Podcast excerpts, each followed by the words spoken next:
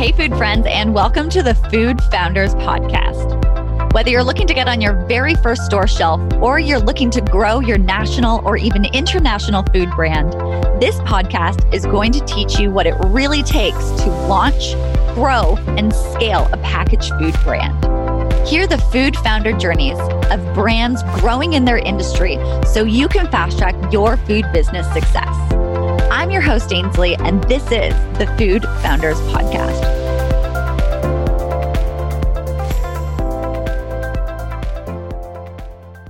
Hey everyone, I am here today with Sabina from Lucky Bee Homestead, and we're talking about great brands doing remarkable things today. I cannot wait to dive into this. Sabina, welcome. Hello. Thank you for inviting me. My name is Sabine Schönknecht. I own the company Lucky Homestead. We are based on PEI, Canada. Of course, Canada, yes. so, um, yeah, we make um, gourmet mustard, we make honey jams, low sugar jams, um, diabetic jam, vinegars, and so many other different stuff. It's amazing. Wow. That's a beautiful lineup of condiments that you have for people who exactly do you try to serve with these gourmet, delicious condiment products? Well, it changed by the time when we started. We we had Lucky Bee Homestead first. That's how we started because I got bees. Um, my father was a beekeeper, so and I thought, well, why not step in his footsteps and uh, have some bees? Then, of course, we had more than we needed, and I thought, oh, well, let's sell it on the on the farmers market that's how we got started. And and then we thought, well, honey is not enough, so we thought we continued with uh, infused honey. We started with low sugar honey because sugar it's we have too much sugar in our lives, so uh, we decided to make low sugar jams and uh, with organic ingredients. And then we thought, yeah, well, that's a nice way to sell stuff on the farmers markets and we just the ideas were popping up and we thought oh we can do this and we can do that and we are we added a new flavor and all this so our goal was to serve the community health conscious people who doesn't want to have a lot of sugar in their lives anymore or they wanted to reduce the sugar in their diet and um, yeah it just developed. So now we discovered that mustard is a big thing, and that's our passion. We love making mustard and we love to develop new flavors. We have right now 35 flavors. And um, yeah, so the, the, the people we are trying to serve, it's different to the people we serve at the farmers market. Mm. So um, with the mustard, we, uh, we focus on people the young people who are 20 to 30 years old, the foodies who wants to try new things, and they would love to have flavor in their life on the sandwiches, and yeah, and all the health conscious people still who want to have a healthy diet, additional things to their cooking line with spice, with flavor, and yeah, something healthy. I love that. You've got like so many different flavors going on, and there's just every different taste palette you can serve with that. I'm a huge mustard lover myself, so I'm personally like, yes, all the different flavors is great, which is amazing. And you're really trying to, you know, get that flavor food lover enjoying the products and the health conscious individuals who are looking to reduce their sugar intake and you also do something really different with your manufacturing of all of these as well, do you not? Yes. We were the first ones on PI who produced food 100% with solar energy. Mm-hmm. And um, that was a big step. And it was not intended. So it, it wasn't not that we sit down and said, okay, let's make a product. How can we do it? And let's make it with solar because we want to be the first ones it just came naturally to us. Coming from Germany, solar power, it's it's everywhere. Mm. Everybody has solar power and solar panels on the roof. And that's why we there was no question that we have solar energy. And yeah, and people were passing by seeing our house and say, "Oh yeah, look at this crazy Germans." But now I think, "Oh, they were so smart," and I want to have that too. Yeah, and it's it's a it's a smart decision if you if you want to save the planet. Absolutely, and I think it's such a great example that you can make it work. It doesn't necessarily need to be like your main focus going in, but it's absolutely doable. And I think it's a great example that you are setting for people to try to integrate that sustainability into it because for you, has it been challenging to do everything completely solar pa- panel powered? No, absolutely not. Right, right in the beginning, it was just to find the right manufacturer who uh, put up the system. Mm. And then um, it was a bit of work to change everything in electric. So getting heat pumps, getting electric water heater. But well, that was done in two months and that's it. Huh. yeah. When you see the sun and you think, yay, let's go, make some, yeah. make some products. Yeah, exactly. which is which is great. I love that. Uh, can you okay, I want to before we dive in a bit further, I want to talk about some of the products that you have going on in the back. This is your lineup of mustards that we have here. What's your number one selling mustard that you have? Is it like a traditional flavor? is it a really new twist on a flavor that you have? It's not a traditional one.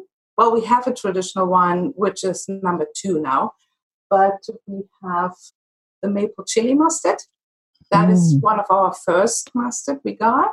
And this is absolutely top number one.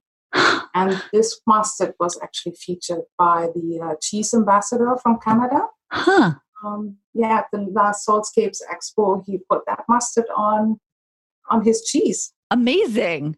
It's great. Yeah. That's some great recognition right there. Absolutely. Yeah. Oh, that sounds the and like you know the maple piece. It's got this nice little Canadian feel to it. It's really Canadian, yes. Yeah. oh, it's just great.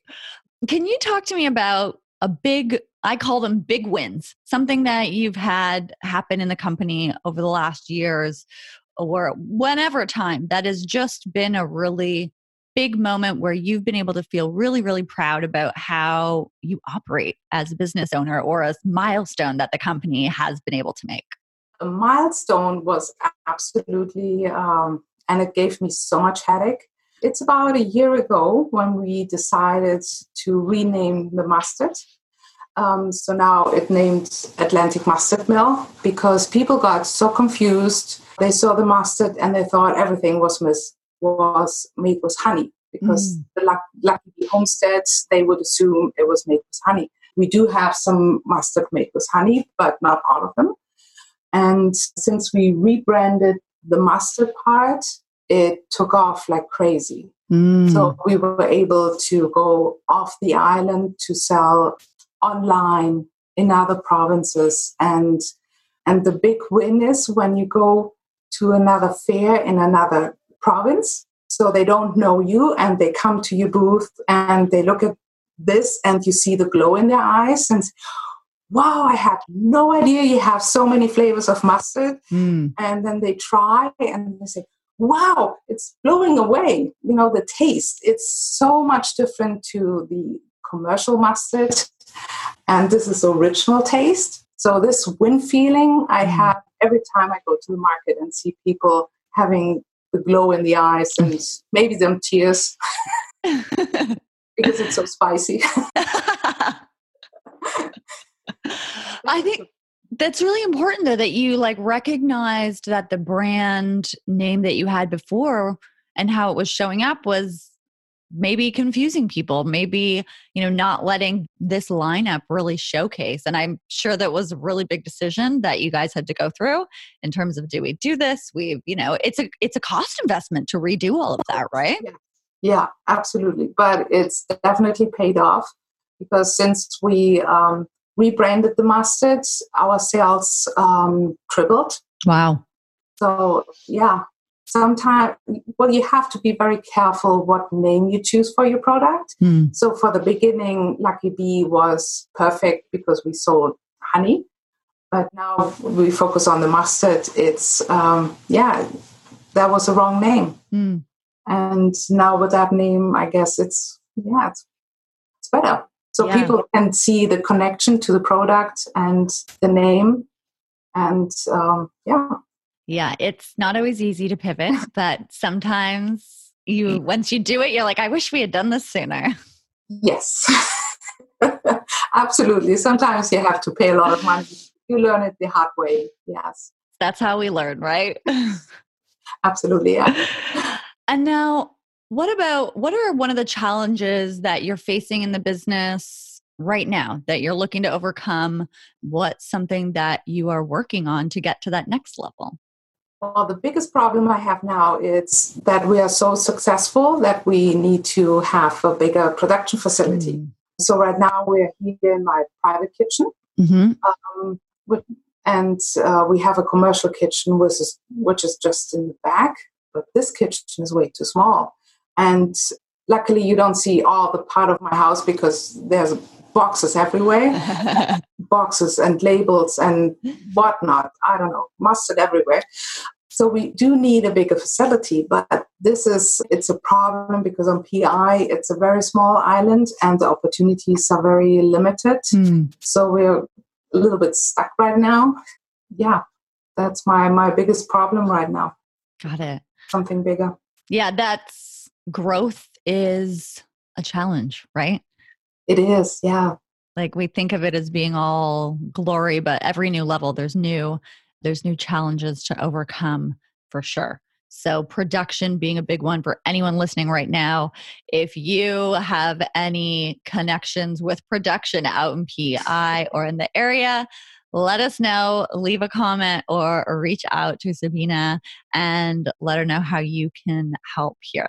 The food community is a really powerful one, I know. So I know everyone is always looking to help each other out within this community. So hopefully we can get you some solutions there and i know the government actually has a lot of really great programs especially out east so there could be some different different grants and things like that to help as well absolutely yeah government is really helpful. Yeah. Especially if you want to export your product. Right. They really love that. Yeah. So they're very helpful. You just have to reach out and ask questions. Right. Right. Cool. What advice do you have for anyone who maybe just starting out in their business, maybe just thinking about finally commercializing their food or beverage product? What advice do you have for someone just starting out? Oh, don't do it. no, I'm just kidding. it's it's a tough business. It's um, you have to be passionate about it. Mm. So if you if you have a product which is very unique and you need a unique product, that's why we make mustard and we didn't continue making jams because everybody's making jam. So you need to have a unique product and you have to love your product and you have to stand behind it if you don't stand behind it and you're not authentic, people don't connect with you and they don't buy it. Yeah. yeah. Yeah, that's really helpful. I tell people it's not a get rich quick industry. It's not an easy industry. There are far easier industries out there for sure. Yeah, yeah. You don't get rich right no. now. no, it's it a long game. Yeah. It's, it's, a long game. Yeah. yeah but you, you, just do that because you love to do it and yeah. you love what you're doing. And um, yeah and people have to see that. Yeah i think it's a really big piece because i mean there are you know lots of different food options out there. And as a business owner too you go through so many ups and downs that you got to be all in. You got to believe in it. You got to really you know see that potential in it to help make those lows a little bit easier, help you push through those challenges, and just be in it for the long haul.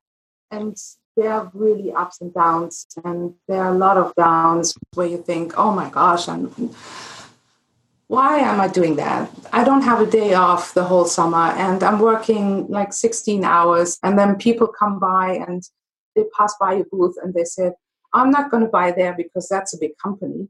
And mm. you think, oh, should I be upset or should I be grateful because it, it looks very professional? Mm. And you have to push yourself to, to look at the positive way and say, oh, wow, I look like a big company. So it looks great what I'm doing. Mm-hmm. Um, and it's just one person. So it's um, it's it's a tough business, yeah.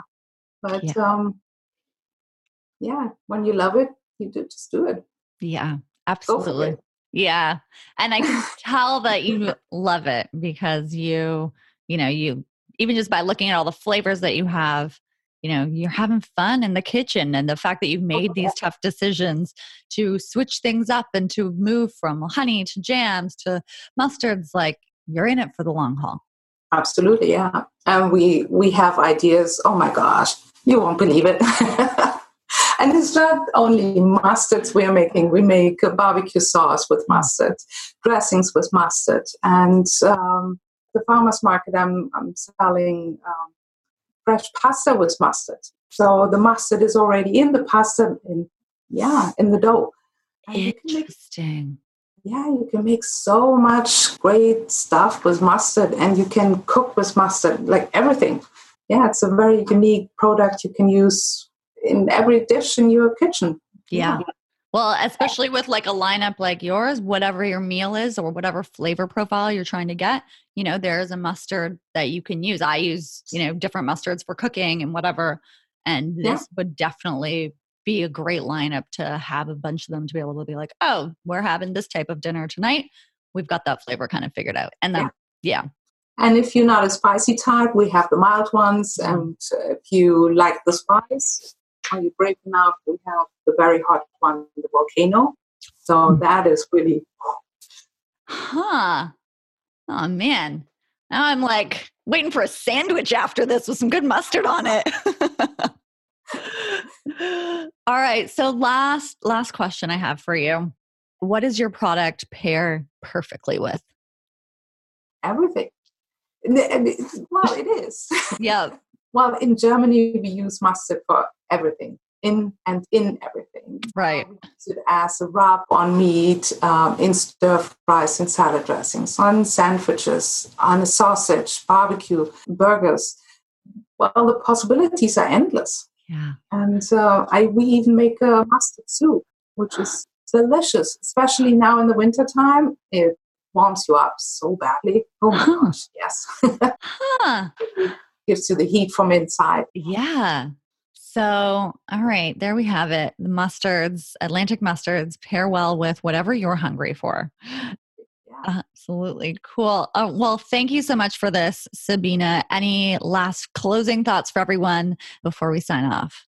No, if you have a dream, don't dream it, do it.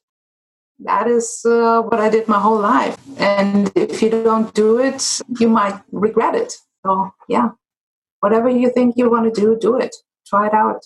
Love that. Thank you for mm-hmm. closing us out like that. Thank you, Sabina. And thanks everyone for tuning in to the Food Founders Podcast. The Food Founders Podcast is brought to you by the Fab Growth Academy, the online hub for driven food and beverage business owners that want to get on more shelves, get into more homes, and really grow their food business.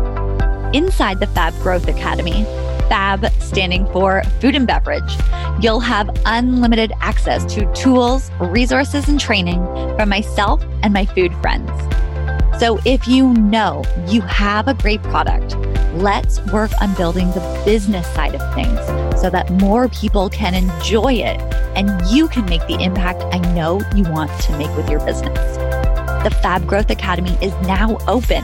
So hop on over to growmyfoodbrand.com to join me and your fellow food founders inside the Fab Growth Academy. I cannot wait to see you in there and help you grow your business.